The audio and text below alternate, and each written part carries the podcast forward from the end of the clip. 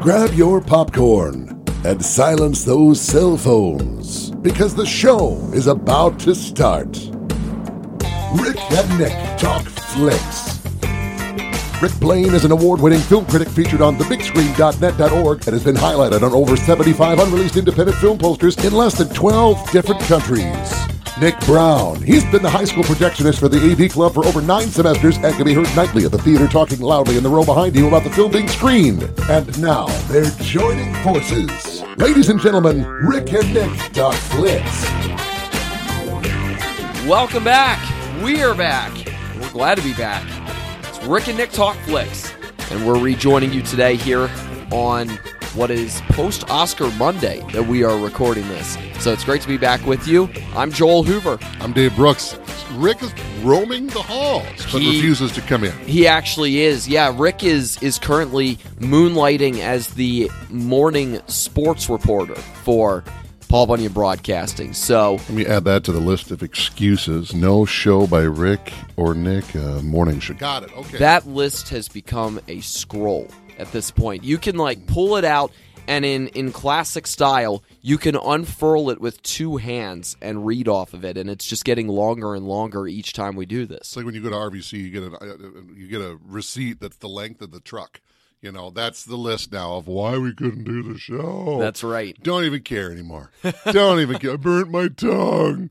So welcome back. It's Rick and Nick Talk Flicks, and we are sponsored by the Bemidji Theater. It's great to have them aboard as a sponsor of the podcast. They've got their five dollar movie nights on Tuesdays. They are located on Highway Two, just across from the Bemidji Airport.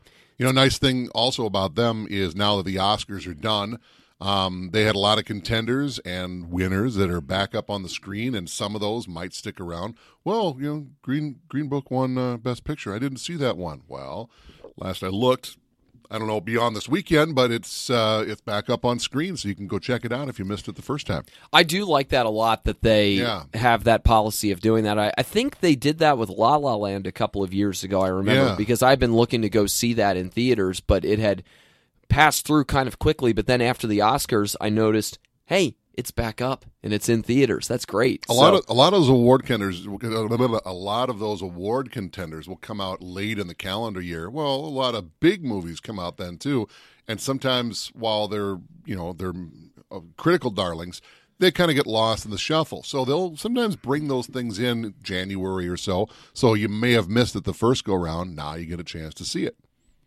Yeah, I, I like it. It's a good policy, and it's nice too um, to be able to get them into the mix, especially at a time of year where there's not as much going on. Although we're going to talk about what is going to be going on and coming up here in the near future shortly with this episode today. Kind of a two part episode we're going to do, I guess. It is, yeah. We're looking back and we're also looking forward because last night, um, at least in terms of when we're recording this, last night was the Oscars, and it's a chance to look back and reflect on the past year in movies. We've talked about 2018, Dave, on previous episodes.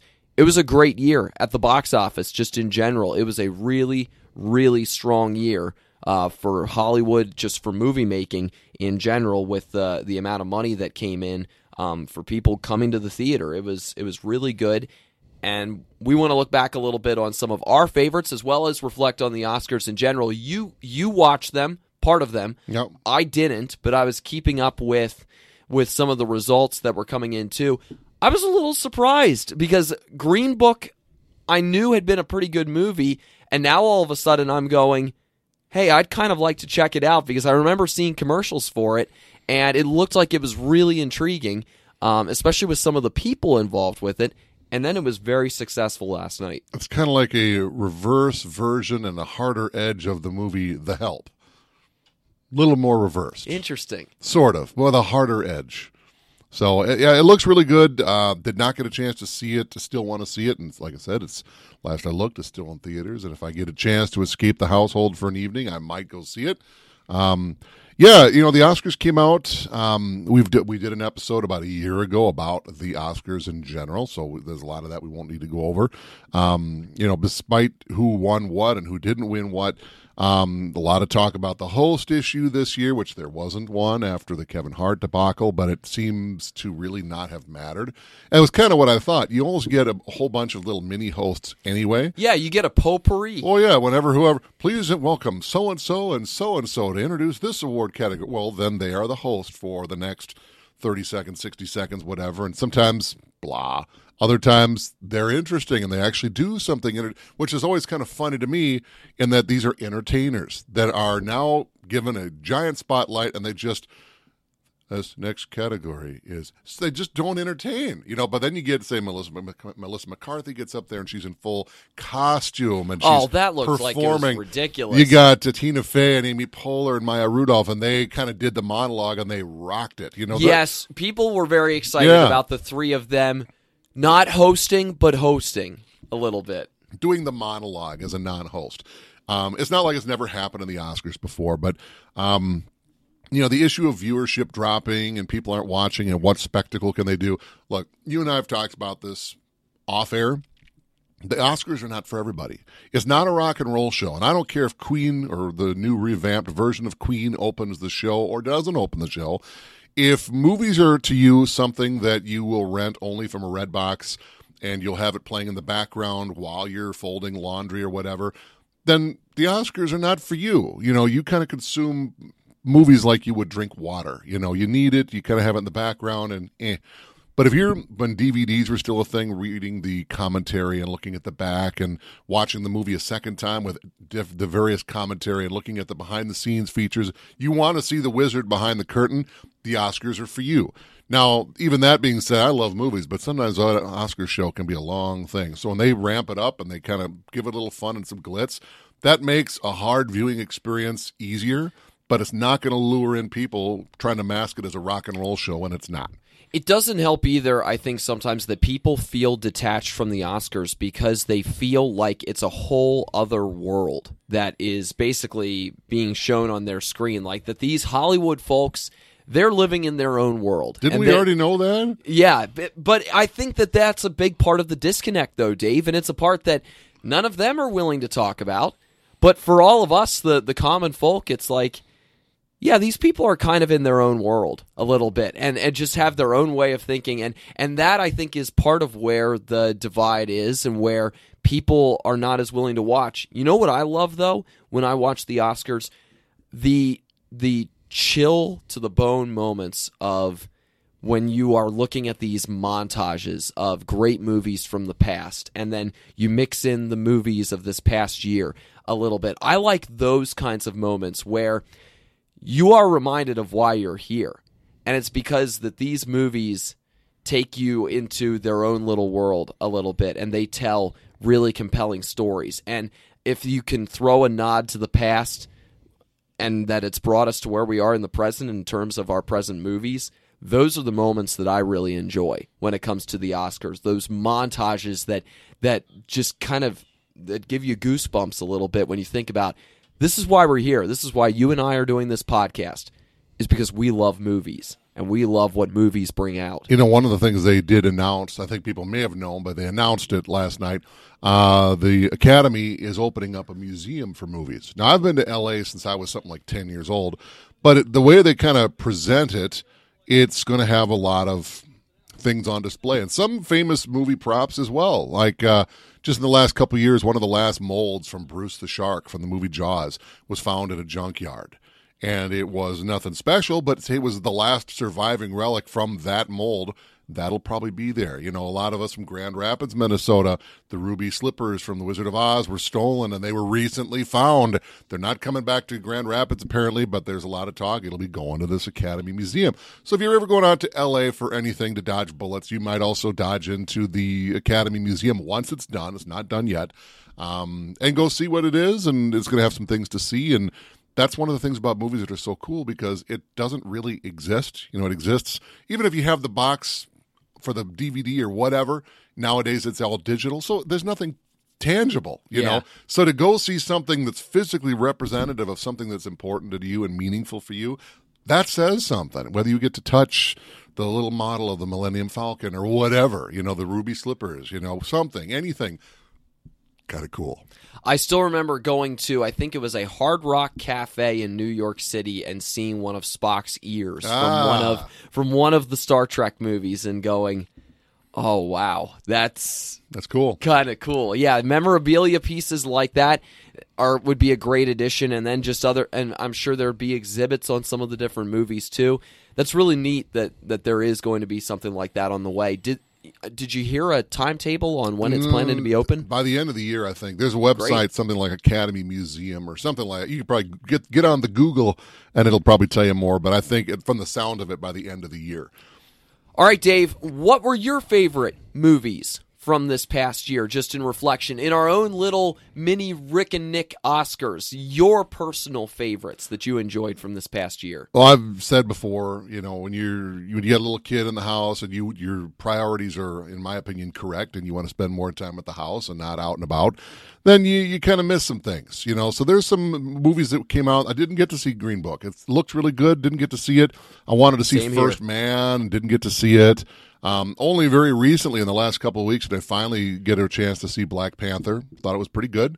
Um, I don't know if it was Best Picture worthy. I thought Iron Man, just to stick to the Marvel universe, was a better movie than Iron than than Black Panther. And I think that what- wasn't up for Best Picture. And of course, as we did a podcast on it several months ago, we all feel that the best superhero movie ever was The Dark Knight. And The Dark Knight paved the way for Black Panther to be in this year's Oscar contention. I, nothing against Black Panther. It was a good movie. It I was. Just, I have a Yep. feeling the Oscars were clearly going into this year trying to kick it in the butt.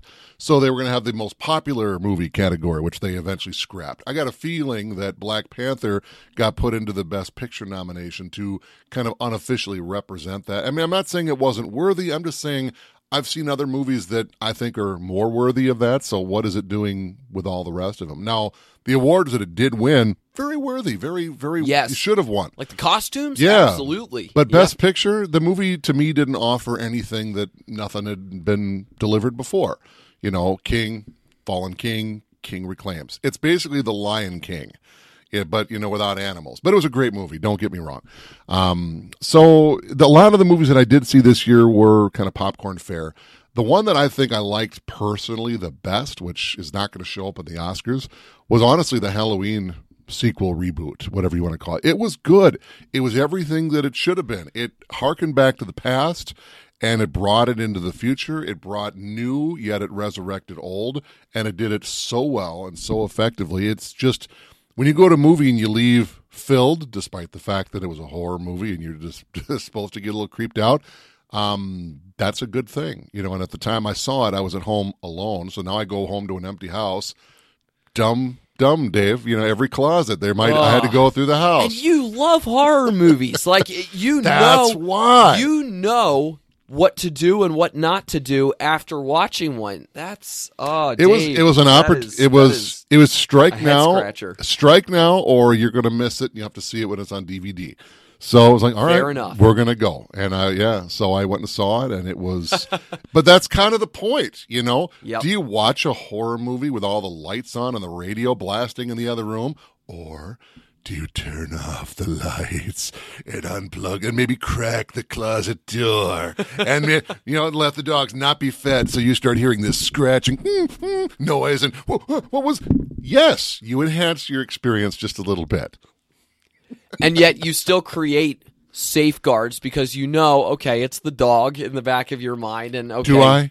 Do i know that hoof Well, I, I guess I don't know because I'm not in your mind. so that, I mean, that, I, there's a lot of great movies that were Oscar contenders for various different Yeah. reasons, and a lot of them I just didn't get a chance to see. I'm starting to catch up, but sometimes that's the way it goes when you it only strikes so many times to the movies that you have to kind of be strategic about. So I'm I'm going to go see Solo, Star Wars movie. I'm going to go see Avengers: uh, Infinity War. I'm talking about 2018 now. Yep. Um, you know, and there's movies for 2019 that are probably going to be great Oscar contenders, but I'm going to go see the new Avengers movie as much as we were kind of kicking it in the butt last year in the episode. Um, and a lot of the other ones like Green Book, they'll they'll trickle out and I'll get a chance to see them when they're coming out on VOD or something along those lines or maybe get a chance to see it in the theaters. But Yep. um um, yeah, I'm I'm kind of uninformed enough to say my Oscar take on things. Yes. So I, Halloween would be my pick, but is it really worthy of overall? Probably not. But for me, it knocked it out of the park.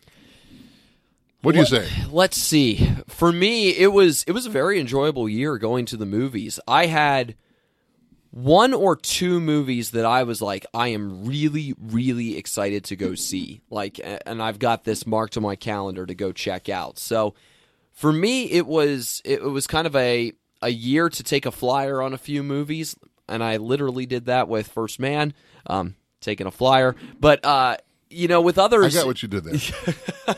I'm picking up what you're laying down. yeah, with, with others, it was hey, let's just kind of see how this goes and and check it out, and and I ended up having some really enjoyable trips to go see movies this year. Um, enjoyed Black Panther a lot when I went to go see it um, early last year.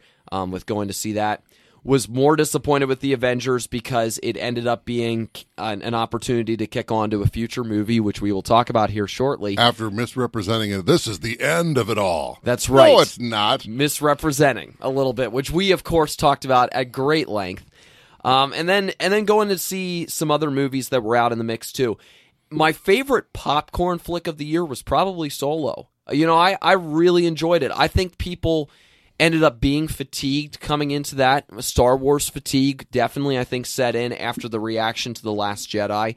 And I think it was a little bit too bad for Solo because I thought it was a very enjoyable movie. I, I went in there going, you know what? I'm going to grab a bag of popcorn and something to drink and just really enjoy this movie a lot. And I did. It was a very fun time at the movies. I mean, with the Kessel run, which was great, and and the wit among the characters, which was very entertaining.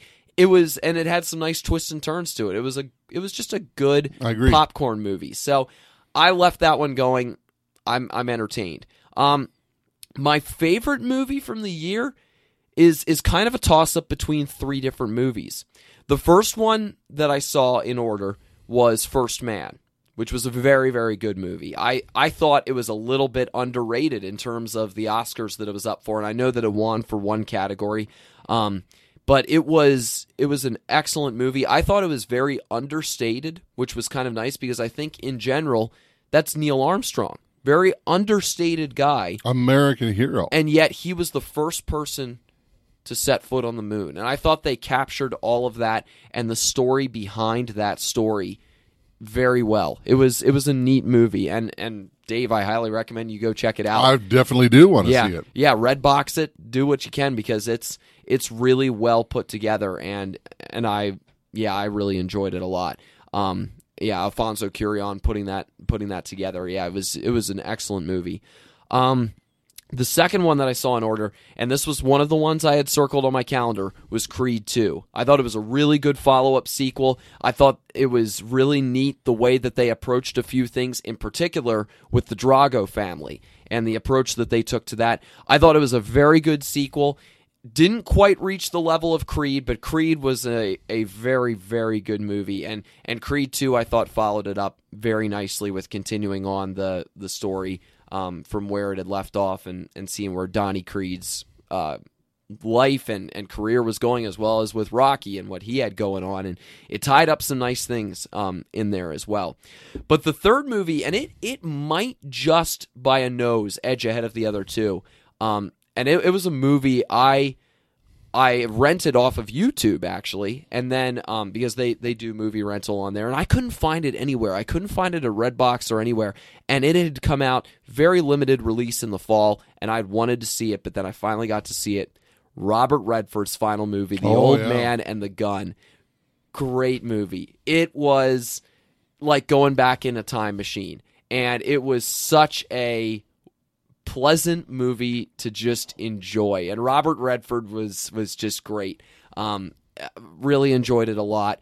Would recommend it. It's got such an old school feel to it, and it it just leaves you going, yeah. That was a very enjoyable movie too. It was a goodbye hug in yeah, a way. a goodbye hug, and in a very in a good sense for Robert Redford. It felt like a the kind of movie for him. Sissy Spacek is in it too. She was great as well. Um, Casey Affleck is is the guy who's kind of who's trying to chase him down in the movie. It's and yet there's there's this air of respect all throughout the movie that seems to exist, and the myth and the legend that kind of comes with it too. Great movie, really enjoyed it. I, I got to see it a couple of weeks ago, and it was so good that I was like, "Hey, is this is this now available on Blu-ray?" I think I And saw I- it at Target on disc. Yep, and then I saw it was, so I went to to Target the next day, got it on Blu-ray. It was great. You got to loan it to me then. I got to see it. I will. I'm I interested will. in that one. Yep. I'm loaning you a movie for once. How about that? That's great.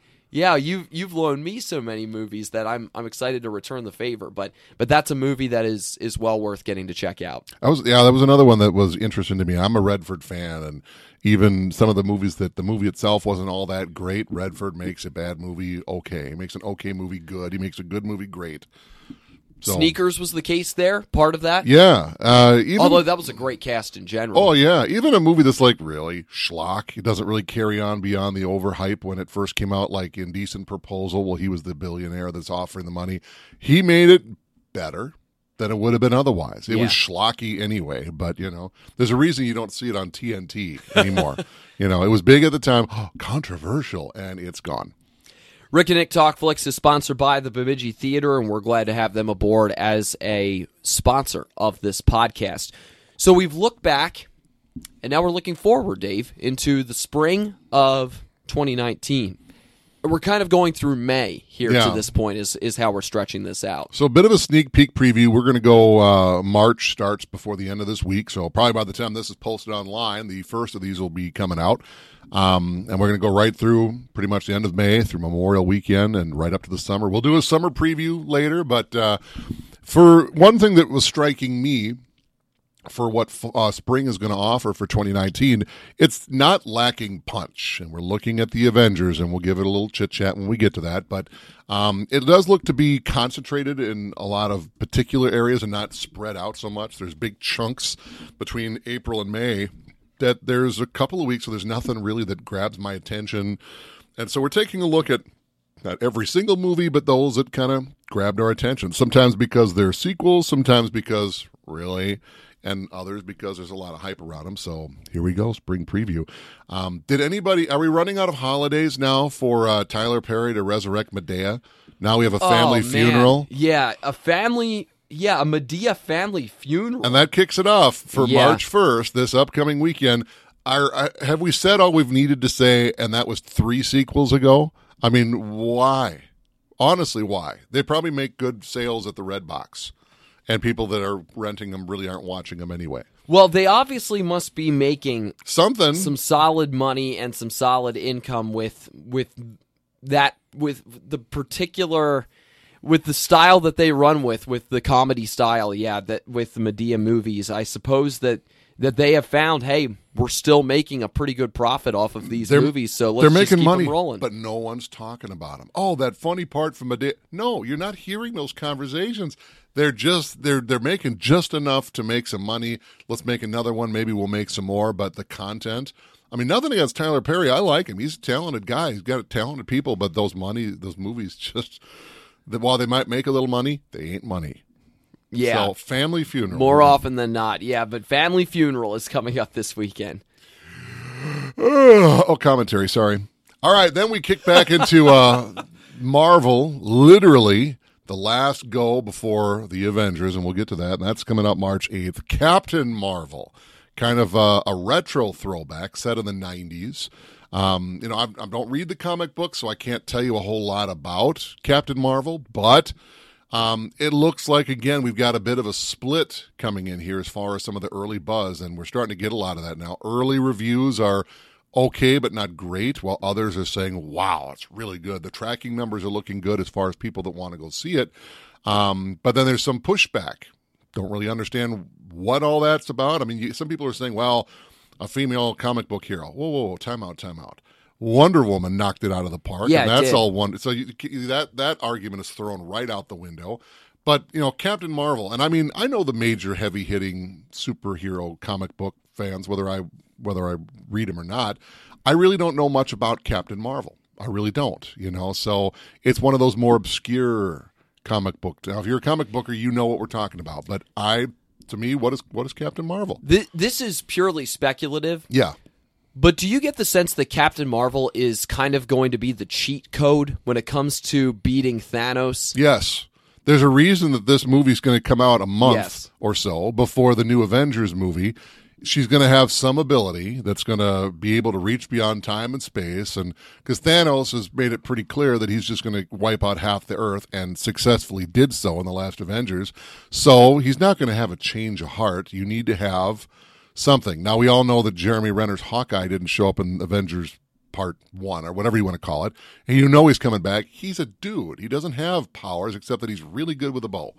So how are they going to get these people back? Spider Man is dead, but you know he's not going to stay dead because he's got a movie coming out this summer. Well, you can't have dead Spider Man the movie, so you got to have an ace in your sleeve. And guess what? Here comes Captain Marvel. Or you just have a cartoon Spider Man pop up in, in the meantime, which was the case with Spider Man Into the Spider Verse. That was different. by the way, won last Yeah, night. And yes, good for them. And yes, it was different. But yeah, um, yeah, with Captain Marvel, every time that there is a Marvel movie that comes out, I do continually wonder these days how much longer can Marvel keep it rolling in terms of always hitting or always seemingly hitting?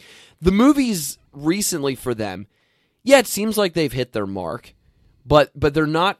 With the how many- exception of Black Panther, with the many- exception of Black Panther, which was a whoa movie, how many more times can they keep hitting and making a mark in terms of a this is a movie that's going to have a legacy to it rather than all right that was an all right movie like Ant-Man and the Wasp that was an all right movie How many but- Oscars did the Marvels win last night? Wasn't know- it their first one ever for Marvel Studios Yeah. that was won last night with yeah, Black Panther But you didn't see there was no Ant Man and the Wasp nominated either, let alone Avengers. But you did get Black Panther in several categories, and of course Spider Man into the Spider Verse, and so I mean Marvel's won a couple of Oscars. So clearly they're doing good things, whether it's technical achievement and you know a, a visual effects, or more with Black Panther and some of the the heavier hitting categories, Best Picture. Uh, writing and you know all that. I mean, those are that's prestigious stuff. So if the if the Marvel is still making it happen, but at the end of this phase three, we'll see. They kind of hit a, a final ending point, and I think there will be a big shift. I mean, we'll talk a bit more about that when we get to the Avengers. But um, I, I I I will probably go check out Captain Marvel. I do not care that it's a female action hero or not. You know, I just don't care. Is it interesting? Kinda. You know, it's set in It's the nineties. Yeah, it's interesting. Okay, so you know it's going to have a part to play, a big part to play in the upcoming Avengers. You know she's going to show up in that movie. Um, so maybe it would be helpful knowing I'm going to go see that second one to go see this one. So that's part of it. all right next Up next, we've got um, this is an interesting one. Jordan Peele, who really hit big uh, with sort of a a horror movie for such a guy that's known as comedy. Now he's coming back to do it again in a movie called Us. Comes out at the end of March, twenty second yeah and it's kind of like um, they're kind of tight-lipped on the the plot, sort of. But it looks like you've got imposters that are supposed to look just like you and your family, that are exactly what they're doing. Don't really know yet, but uh, it does look interesting. Almost like you got people trapped behind other faces. Not that dissimilar to the last one, Get Out. So it could be interesting. You know, will this be following the footsteps of M. Night Shyamalan, who really hit hard with The Sixth Sense, and then not so much with Unbreakable and some of the others? Or does he really have a touch here? And I mean, don't rule this guy out. Well, Jordan Peele has got a big year Oh, coming yeah. up because, and I have not gotten to check out the trailer for it yet, but I'm really, really intrigued. Uh, No, not not for us, but uh, I'm really intrigued for what he does with the Twilight Zone. Yeah. But I don't have I don't have CBS All Access, so I'm so I'm like, oh, that this is this is. You- uh, you come but I'm so interested. You can come over. I have it. I know you There do. you go. That that sounds pretty good. So I'm really intrigued about that, about what he does with the Twilight Zone in particular. But yeah, Us has gotten some some buzz of hey, this is Jordan Peele's next movie. This is his follow up to Get Out. What's he going to to run with this time, and what kind of themes is he going to bring? This time as well, because it was the themes of Get Out that really resonated with a lot of people, and and then also in the midst of a a bit of a cha- uh, a bit of a change to the whole horror genre and what's he going to do with it this time around with with another another one that seems to be a we're up against ourselves Sort kind of, thing Yeah. Yeah, not really fully sure exactly what the storyline is here, even in, in, broad strokes, but that's kind of the point. It gets you talking. So, but don't rule this guy out. You know, he's he is good. Uh, after that, might be kind of a fun comedy. Maybe it's coming out in March, which is when you start waking up the box office anyway. Beach Bum. You got Matthew McConaughey, Zach, oh, Zach yeah. Efron. Um, I haven't seen a trailer for it yet, but you know, you've got some good talent behind the scenes that tend to attract stars and talent that would only be associated with something that's going to have some merit to it. So stay tuned. It's got potential, I suppose, but I say this not even seeing the trailer yet. But if you're thinking about Zac Efron and Matthew McConaughey, one of them is an aging beach bum, you know, that's they definitely both have that vibe, but there's a lot more under the hood. Yeah. It could be good, uh, but it could also, who knows? Stay tuned. I reserve judgment. Yeah, because Matthew McConaughey was already in the bomb of the year with Anne Hathaway um, early a couple right, of weeks all right, ago. All right. Yeah. Hey, by the way, I want to I want to backtrack. I want to backtrack really quick because there's another movie that Yeah. I believe is set for for later this month. Let me see. Yeah, um, March 29th, and it's coming out on Netflix. Um, I don't know if you have it written down, but The Highwaymen, which has um, Matthew McCon, uh, no, not Matthew McConaughey, Woody Harrelson, and Kevin Costner, and it's the story of the two detectives who chase down Bonnie and Clyde. yeah, that does sound interesting. Really interesting premise for that movie, and it's Kevin Costner and Woody Harrelson. Like in terms of duos teaming up together, it's really I could see kind of interesting being- to think about. I could I could detect a lot of crackle there, and that's a good thing. They've got they've got an intensity, you know, Woody Harrelson in particular, but they've also got a real laid back kind of. Th- I could see something really good happening there. Whether the story is any good or not, I mean, it's a true life story, and it is an interesting story if they do it well. Um, but the two leads, I could see good things happening there. So, yeah, that should be another topic Yeah. down the road. You know, direct to video, direct to streaming versus traditional releases. That would be an interesting topic. Well, that that kind of brings up its own topic, really. And and when I was thinking about last night, I really thought that I thought Roma, given all of the buzz that it had coming into award season, that it was maybe going to win even more than it did because it seemed like it was kind of a split among categories, which the Academy has been doing more and more of over the last couple of years, like splitting one movie wins in this category, then we're going to have this movie win in this category, and so on.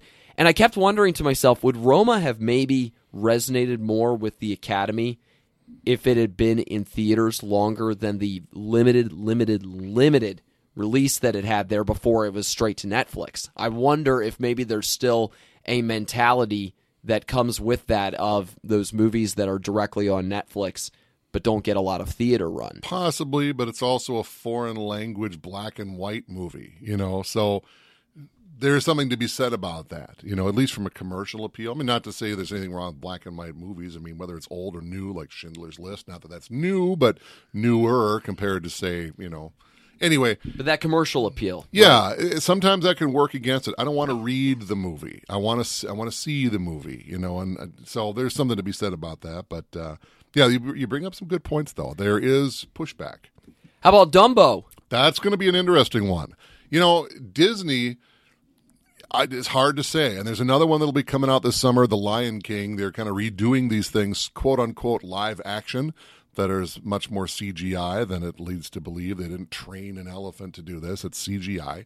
Um, but it's. Are they running out of ideas now that they're having to resurrect these classics from their vault? But in I- a live action, quote unquote. I think I it's don't a, know. I think it's a fair question. Yeah. I mean, nothing against a, a resurrection of Dumbo, but I mean, the fact that they're doing two in one year, just a couple months apart, well, it's a guaranteed moneymaker. You know that people are going to go to see it. The Lion King, in particular, is a much more modern classic. I, I don't know. It seems like, is it inspired or is it a money grab? Is kind of the question that I always answer. Same with Madea's family funeral. Is it going to be good or is it a moneymaker that you know people will go and see and good schmud? That's an afterthought. That's my question. Yeah. Uh, well, it worked already with the Jungle Book. It worked. I, I thought. I think that was kind of a, a test try for them, and visually, that movie was pretty spectacular, and and people really ended up enjoying that. So then, I think it opened up to them and uh, this idea of possibility when it came to going to live action. Will it work for everything? I don't think it'll work for everything. Like with Dumbo, I'm I'm really curious what kind of pool that's going to get because Dumbo is a story that people know pretty well uh, in some cases, but not as well as others like for instance The Lion King. Dumbo feels like it's just going to be an appetite wetter for what's to come Well, later. here's the wild card with Dumbo, though, that I will give it some credit. It's a Tim Burton movie. You know, Tim Burton, I don't rule this guy out. He's a strange cat, but I mean, he's got some great movies out there. You got a great cast. Colin Farrell, who's kind of making a bit of a career comeback. Uh, Michael Keaton, Danny DeVito. So you've got the Batman and the Penguin resurrecting each other. Yeah. Um, so you got Eva Green is in it too. yeah, you got a good cast. You have a great director, and Dumbo is kind of its own, a little bit out there story. So I think this would be right down, uh, just from the visuals and the theme. This is Tim Burton. We'll see if Tim Burton gets to be Tim Burton, or if Disney's going to step in and let it be more Disney.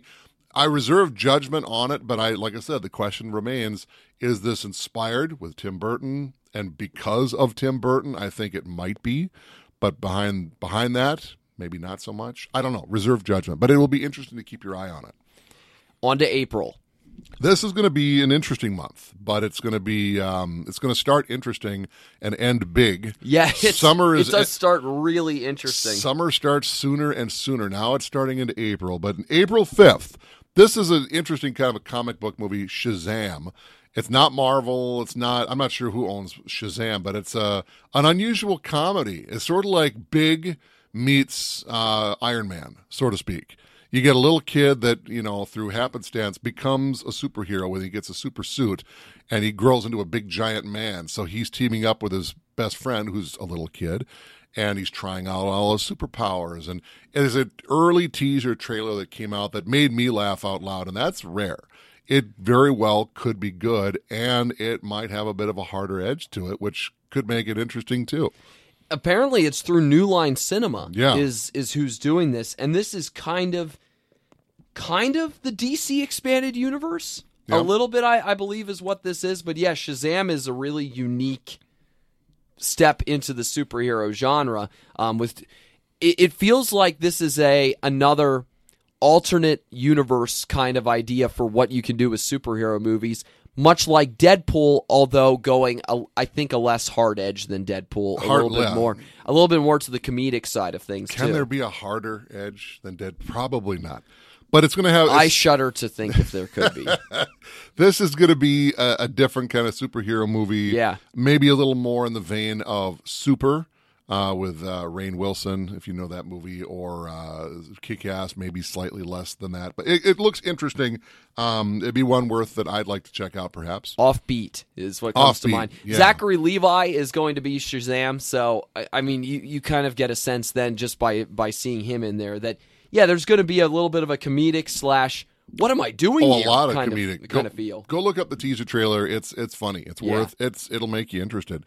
Then you got another one that same weekend, April fifth, the remake of the Stephen King book Pet Sematary. Now they've Yes. made this a movie before, and it's a very good take on the movie. Well, now that they're kind of remaking some of these Stephen King books, like It, probably starting things off. Now they're starting to go back into the vaults.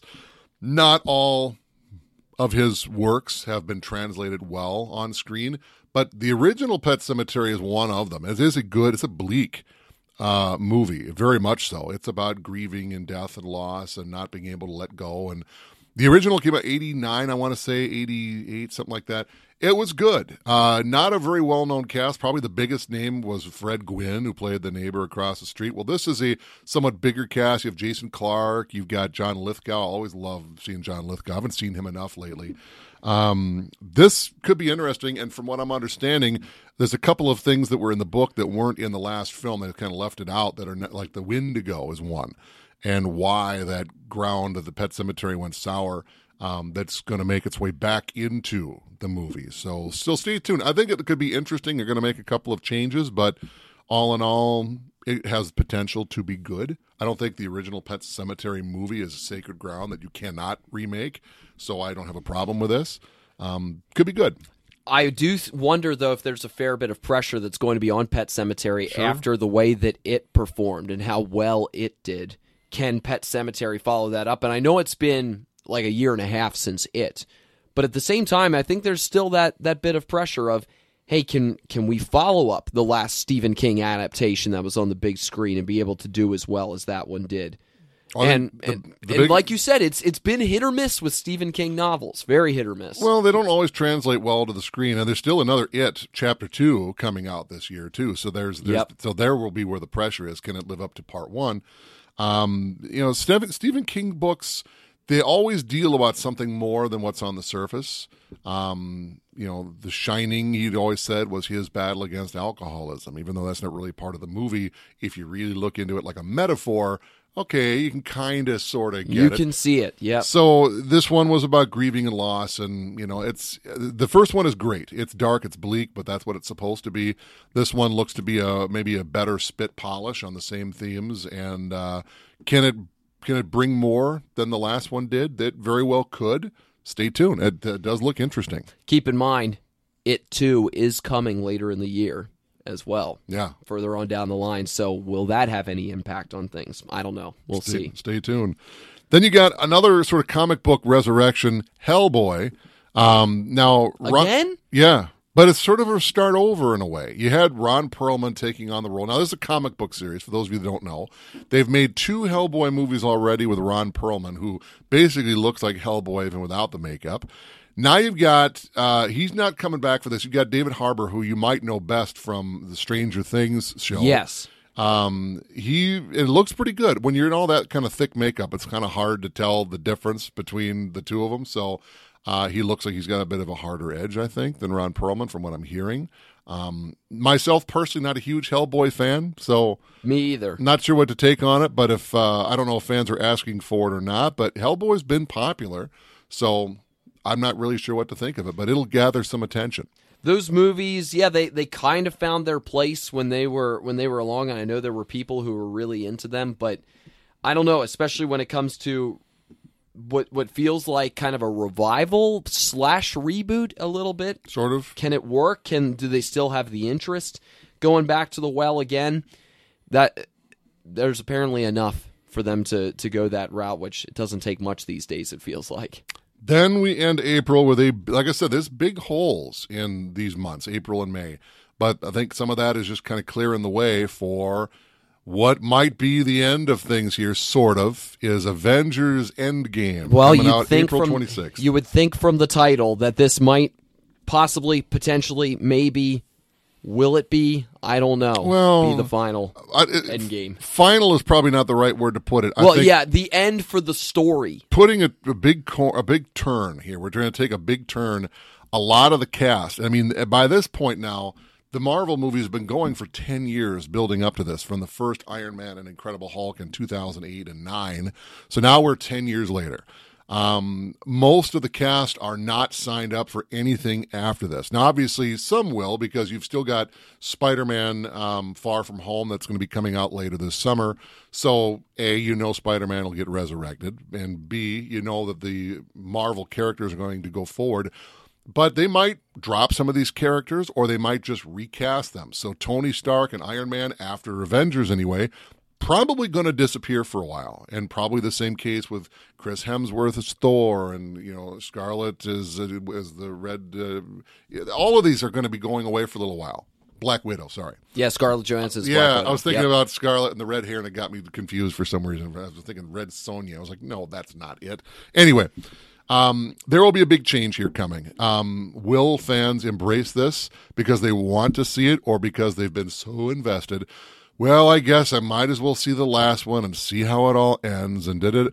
It'll be interesting the reception because there was such pushback. Now, it didn't blow up in the face of everything because Ant Man and the Wasp came out a couple months after the last Avengers movie, and it did okay. It didn't do as well as the first one. It you know it was it was you know, there was a drop, but it wasn't a bomb or anything concerning. It's been somewhat quiet, so I think the lead into Captain Marvel, which is coming out here fairly soon, could be a sneak peek as to what we're going to see for the Avengers. But this one, A, it needs to deliver. It just does. B, we know this is going to be the not the end, but I think as far as for the the story for a lot of characters, for a lot of characters. characters, it will be. Um, and I think that's a good thing. You have to have every story has to have a beginning, a middle, and an end. and it has to. We're finally starting to see Star Wars come around to an end as far as the Skywalker saga goes. We need to see this for um, Tony Stark and the Black Widow and Hawkeye and Thor and all, all these guys because they're not coming back. I don't think. The big question is maybe not even necessarily whose end it will be in this movie or how their end will come, but what are they going to try to do? What is Marvel going to try to do to pave the way to the post Avengers Endgame universe? What is their plan for this this phase that will go beyond whatever phase they are currently in? Which which it truly is going to be an ending for for several characters, for several personalities. Are they going to choose to kill them off? Are they going to give them fond farewells of we've done our part for the universe now it's it's time to go off and enjoy a break and then maybe leave room for somebody else to pick up their particular cape or shield or or hammer or whatever and and move forward? Or um, are they going to and, and then for the other characters how are they going to try to position the other characters to sort of take up the mantle when it comes to the Marvel universe? Because they're not just going to shut it down and say that's the end of the story. They're going to try to find a way to keep this story going beyond some of these characters. How are they going to try to position that world while at the same time making this an ending to a story? I think it's unsustainable, quite honestly. Even if you look at the, I would agree with that. Even if you look at the comic books, how many times has I mean, pick a comic, Batman. How many times has Batman been started and restarted again and then restarted again. You have storylines that go to a point they're like, okay, but I don't like where this would have to go after this, so we're going to start over again. And so it's been resurrected and rehashed again. Even on film, you've got stick with Batman. You got the Dark Knight trilogy. Okay, well now at the very end, you've got the possibility. Oh, he he might be Robin. Oh, okay, he might take over after Batman. Well, the next time Batman showed up on screen, it had nothing to do with the Dark Knight trilogy. It's self contained, but the character continues uh, with or without Robin or any of the other characters. Joker's doing his own thing in Suicide Squad, and and now a new Joker movie. It's his own thing. The characters are gonna are immortal. They're gonna live forever. But by the time that whatever's going on now, whatever we're gonna call this, when it comes to its end, and it will end at some point, they're, never going to go away forever. There will be another Iron Man movie, but will that be 10 years, 20 years? It's not going to be Robert Downey Jr. Will it be part of some ginormous Marvel cinematic universe like they're doing now? Or is that going to run its course and the numbers are going to drop and they're just going to tie it off loosely and the character will come back, but it'll be something completely different, maybe a whole new origin story? Who knows? But to continue this forever, it's unsustainable. It just, right now, they've got Kevin Feige, who's got his hand on the rudder, he's not going to forever. They will let this go, and then right. whomever is going to come in next is going to have his own take on things. And that was a really interesting thing that you brought up, Dave. When it comes to right now, he exists with, like, for instance, Iron Man. He exists within the Marvel Cinematic yeah. Universe, like you said. What happens beyond that, though? What happens when it comes to post that for for Iron Man? Like, do they create him within a new a new complex and a new storyline because the the Marvel Cinematic Universe is this wide-ranging, ever-expanding storyline that is all woven together. Do they leave room for the character to possibly return but just with a different a different actor or do they look to create something totally different and like launch a one-off? Kind of thing. Well, I don't know. It's it's hard to say. If you're going to do it right, you have to be true to what the character is. So if you're talking about Superman, how many different actors have played Superman? Big screen, small screen, James Bond, if you want to call him a superhero character. You know, the thing that keeps the Bond franchise in line is that the Broccoli family producers have had control of it from day 1. So they kind of know what it's supposed to be and that it's his own thing. But you know, each Batman incarnation looks very, very different. Whether it's you know the Adam West version or when Tim Burton was doing them, and then Joel Schumacher, then Nolan, and now you've got it's the each incarnation is different. The way Batman is portrayed is different, um, and that's not going to be any different to any immortal character, so to speak, that keeps coming back. Whether it's you know horror movies, Freddy Krueger, he's going to be similar but different um, Iron yeah. Man the next time he comes back. These are characters that you know the characters, and that's really the most important thing. Everything that's around the characters, That's going to depend on whoever's got their hand on the wheel when it comes back around. But this is going to be a big turning point. And what's going to happen with Phase Four? Spider-Man: uh, Far From Home will be the first movie of that. I have lost track of the phases. Yeah, and that this for me, this is, seems a good place for me to get off. You know, um, get off the train. Uh, I'm not saying I'm not going to go see the new Spider-Man movie. I might, but I haven't seen Homecoming yet. You know, I just I wasn't fully pushed. I wasn't pushed enough to go see Black Panther. I was like, okay, we'll see these couple movies and they lead into the Avengers. Okay, cool. Oh, there's more. Okay. Okay, the weight of it all is Yeah. just you know, and maybe it's because I'm not a kid anymore, you know, and some kids are, and I'm not looking down on those that are. I got a wife, I got a kid, and a house, and a mortgage, and a job, and I got things to do, and I can't always go to the movies when there's 12 Marvel movies coming out this year alone. You know, at some point, I got to do other things. So maybe, am I too old? Have I just gone way too deep for this podcast? Whoa. Oh, You're still a kid at heart, Dave. Just keep that in mind. You're still a kid at heart, okay? That doesn't go away. I right? can't have a hard time choosing which beverage I'm going to have in the morning, let alone how many movies for Marvel. Speaking of movies, let's let's dabble into May now and, right. and move ourselves on from Marvel and talking about it. This one seems interesting. I I'm a fan of Seth Rogen, and he's got a new one coming out called Oh, yeah. Long Shot with uh, Charlize Theron, um, where they were friends when they were younger. I think she was his babysitter, and now she's like an unattainable woman, and he's going to take a make a play at her, you know, and. Isn't she running for president in the So- movie? Something. I, I haven't seen a trailer or anything like that. I just know a tiny little bit about it. But you know, I, it sounds interesting. Could be interesting. It could be a bad movie, but it's one worth keeping your eye on. Comes out first week in May, May second. Long shot. Yeah, I had seen. I, I think I saw a preview like around the Super Bowl or something for it, and I was like, ah, I don't know. It, this looks like it could either bomb, Yeah. like the concept of it could totally bomb, or maybe it will in some weird way resonate with people too. So it's always really hard to to say with with some of these movies and and I haven't seen a full trailer on it to get a sense of is this just filler or are they actually maybe going to have something here? Yeah, not not making any guarantees. Just saying it might be worth keeping your eye on. Something. I mean, sometimes you need a laugh. You know what? After half the Avengers cast dies, maybe you need uh, uh, something to giggle about the following weekend. So who knows? Um, then you get another one. A lot of people looking forward to John Wick Three. Keanu Reeves is back May seventeenth. Those are movies that I have wanted to get a chance to check out, but I still haven't. I've had friends who have told me, "You've got to see this. You've got to try it out, Joel, and and, You and check like this out because Yeah. they they have had their own particular way of doing things, and people have been in, in have enjoyed the John Wick style a little bit, and now so much so that there's a third part to it. Yeah, I I got Halle Berry's going to be in this one. Yeah.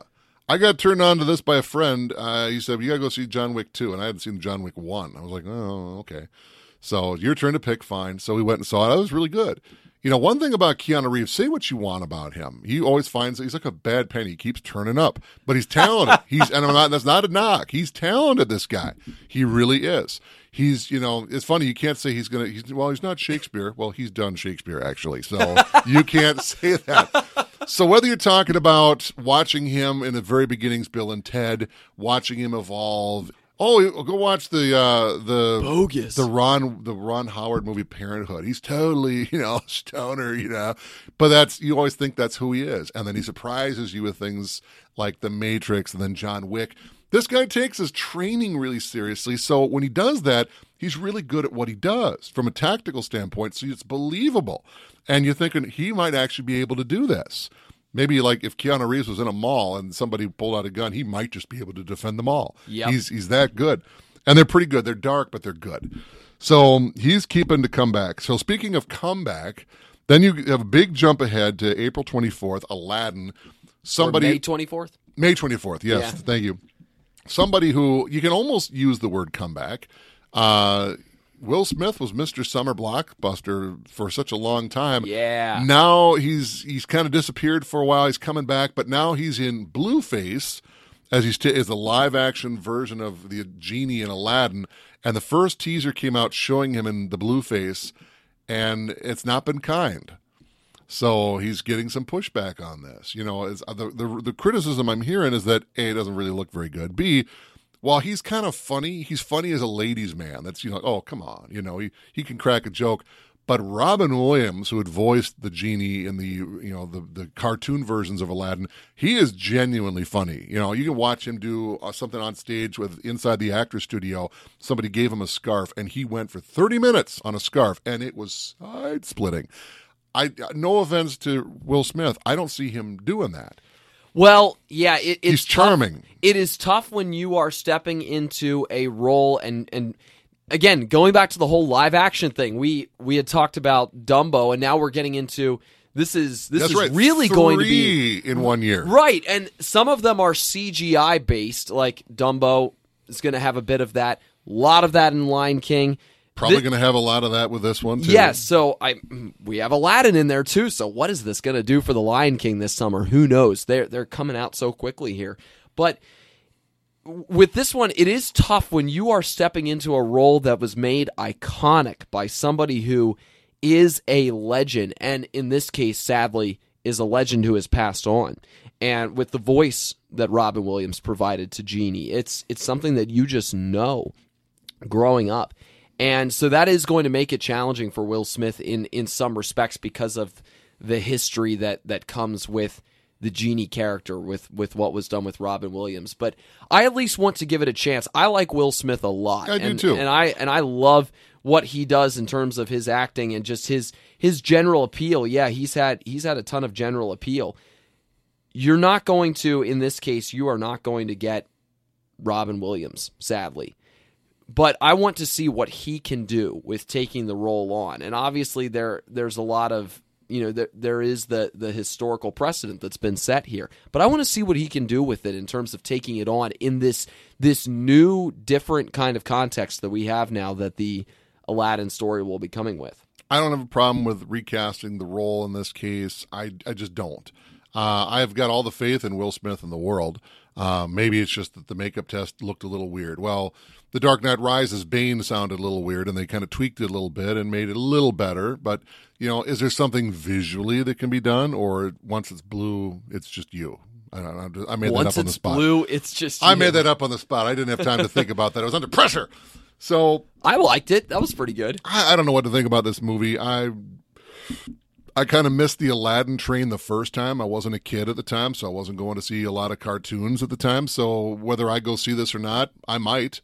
And I'm not, you know, that's the bonus for me is that I don't have the Robin Williams thing that it has to live up to. But then again, um, Sean Connery isn't always going to be James Bond. You know, characters are going to get recast. Michael Keaton is no longer. Be- oh wait, no, Christian Bale is no longer. Be- oh no, wait, Ben Affleck is now no longer. Be- You're going to have Yes. changes, and I don't care about that honestly. If you're talking about from part one to part two, everyone's back except this one person, eh, then I do. One thing still remains the same, though, Dave.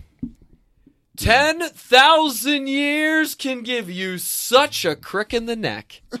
that will still remain the same. Stay tuned. although I hope they give that, that line and still use that line. they might, they might do their own thing. I Maybe so. It could be interesting. So the kids will probably love it because they're not going to know any different. End of the month, then? Couple more that are in couple more couple more you've got uh, ad astra which is sort of a sci-fi thriller got a really good cast you have uh, brad pitt you got tommy lee jones um, it kind of sounds like the martian but not it's about an astronaut whose father 20 years earlier went off on a manned mission to neptune and well what happened so he goes out in search of him afterward um, stay tuned on the rest. But I mean, it's got a great cast. It's got a lot of good folks behind the scenes that usually get attracted to projects that are worth their weight. And the fact that it's coming out end of May, where you get a lot of competition, there's we're talking about something that could be interesting that might come out of left field and well maybe not left field to you but we haven't heard much about it yet Yeah. so stay tuned uh, really could be something Well, that's the same weekend as Aladdin. Yeah. And then the following weekend, there are two really big ones that are coming out. Yeah. Godzilla is back again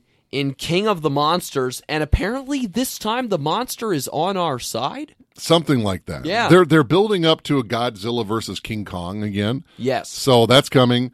Um, but they did the resurrection of Godzilla a couple years ago, uh, and it was very, very good. It was didn't deliver everything people wanted, but at the same time, it delivered a lot of what people wanted. It was certainly far better than the Matthew Broderick version in the late '90s. Um, it got a lot of people talking, and it got people excited, and there's a lot of hype for this one. Uh, and that's coming out. I think that's Memorial Weekend, isn't it? The last thirty first of May. Yes, that's correct. So that's going to be a big one. And then you got the other one where you got the Elton John biopic following in the Rocket footsteps. Man. Yeah, Rocket Man. This one, you and I were talking off air. I'm a big Elton John fan. You know, it's it's interesting to note he's on his final world tour ever, allegedly, and I believe it. Uh, three years long. He's one year in. He just made his final swing through uh, the Twin Cities this past week. So I've seen him twice in concert. He's a great performer. Um, so Bohemian Rhapsody. There's going to be comparisons here, coming roughly six months after one another. The Good one, of the, grief! I barely recognize Taron Egerton. oh yeah, he does all the singing in this movie. He does not lip sync. It's him. Wow. Yeah, it's him singing it, and he's got some of his singing in the trailer, and he sounds pretty good to the point where I might want to buy the album because I know the songs, but I don't know the voice, but it kind of sounds familiar. He does a good job. So, one of the big uh, criticisms lobbied at Bohemian Rhapsody was that there's a lot of parts with Freddie Mercury in particular were just kind of left out. It was a feel good movie when there's a lot of things that are as tied into the history of Queen as everything that was good.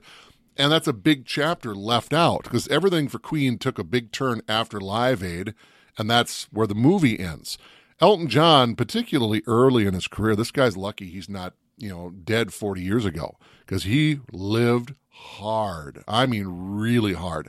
He was part of that class where there's most of them are gone, including Freddie Mercury, because of the lifestyle that they led, and they're just gone. Elton John realizes how lucky he was and started the Elton John AIDS Foundation, and not to mention all the drugs and everything else. None of that is going to be varnished over here. And interestingly enough, Elton John's real life husband is a producer on this movie. So while it's being handled with, you know, I wouldn't say kid gloves, it'll be handled with warts and all. Well, isn't the tagline interesting? Based on a true fantasy. His life, if you go and read the story of his life, just go read the biography, it almost is like, no, yes, it's true. It's just, he is, there's a reason he's a legend, and it's not just really good songs. Um, he did a documentary, came out in the early 90s called Tantrums and Tiaras. It showed him at his best and it showed him at his worst, and he didn't care. He said, show it, warts and all. And this seems to be a much larger version of that, more of a life story. Um, and Taron Egerton, you know, will the Academy still show love to something like this where you just had Freddie Mercury showing all this love? It's kind of a similar but kind of a different thing. What will be the response? Plus, you were asking the question of how will audiences treat this too, just coming off of having you just saw Bohemian biopic. Rhapsody. Yeah, Yeah, you just had Bohemian Rhapsody. I think there's been enough time in between the two that people are going to be looking for another biopic piece like this, and that they, you know, given how they saw Bohemian Rhapsody, I think there will be a lot of people who will go, "Oh, we've got an Elton John one that's coming out now," and it, it's been, I think, it'll be long enough by then, end of May, that I think there's going to be some real interest in checking it out. Of course, it depends on how good the movie is too, and how much will that add to it as well. Because Bohemian Rhapsody, it did get a.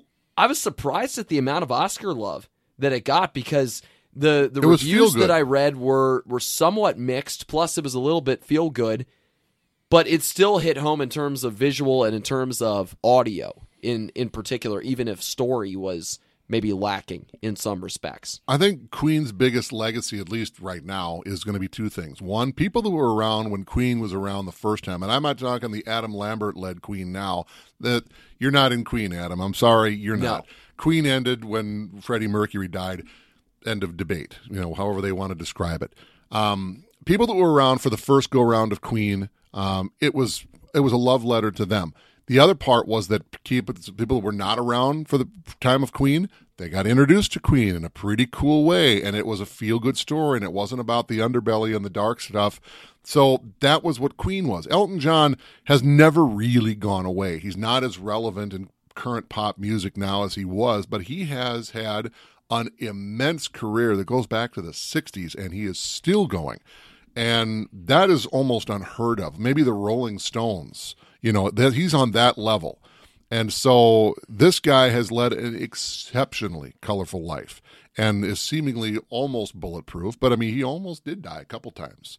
Um, he's got extremely interesting story. You know, um, this is going to be interesting. It will not be a feel good movie. It's going to be one the kids are not. You're not going to. Okay, kids, I want you to meet my favorite singer. Let's go see his movie. No, you won't, unless they're in high school. yeah, maybe no. this will be a hard R. I'll bet you. It's not rated yet, but it will be. Um, but it's going to be a show. It's going to be the good, the bad, the ugly, and everything in between. It will be Elton John. Um, so the adults that go see it that may have missed Elton the first time, particularly early Elton, might want to go check him out. Yeah. I will be there. I'm a huge Elton John fan. I will see it. We are stopping up in terms of talking about upcoming movies at the end of May, but coming up in a few months, we'll talk about the summer movies, including Is Toy Story finally going a bridge too far? Quentin Tarantino returns again, and the early pictures are really interesting from Once Upon a Time in Hollywood. The Lion King hits the screen. We've already talked quite a bit about that. Spider Man is back. How does he get back? I don't know. We'll find that out. we And mentioned that in Avengers. and is Fast and the Furious finally going off the road? They actually kind of are, but are they going to actually go off the rails too? Will they hit in the a tree? process? Yeah, I kind of wonder when I look at the Hobbs and Shaw stuff. It's like, seriously, this is what we've come to. Remember when they actually raced cars? Remember when they raced cars? Like before they got into the whole we're super spies thing. You know, they've they oh found Oh a for, they found a formula that works. I'm not going to knock it, but is it inspired by the, making that change in the Fast and the Furious? Yeah, it was kind of inspired and it worked. If it's the difference between good or bad, have they gone too far? Is it a money grab? Pirates of the Caribbean, I'm looking directly at you. Or is it something that are actually inspired and people are talking about it? When Deadpool 3 comes around, and it will come around, we're Disney schmizney, they're going to do it. It's inspired, hopefully. Um, yeah, that's the difference. So Hobbs and Shaw, is it inspired or is it a money grab? Stay tuned. Yeah, stay tuned. Anyway, that's our preview of the spring ahead. There's some intriguing ones that are in there uh, for this coming spring. But um, yeah, we'll be talking all about it as we go throughout the course of the spring, and of course, talking about other topics too. This is, you know, it's a fun 2018. The Oscars finally wrapping it up, so that kind of puts a bow on 2018. We're moving into 2019, and it should be an interesting launching point. And I'm sure we'll have lots more to talk about, comic books and then some, as we go deeper. And movies to loan to each other too. Yeah, I want to see the old man of the gun. This has been Rick and Nick Talk Flicks, sponsored by the Bemidji Theater, located on Highway 2, just across from the airport here in Bemidji. I'm Joel Hoover, I'm Dave. and we will see you at the movies.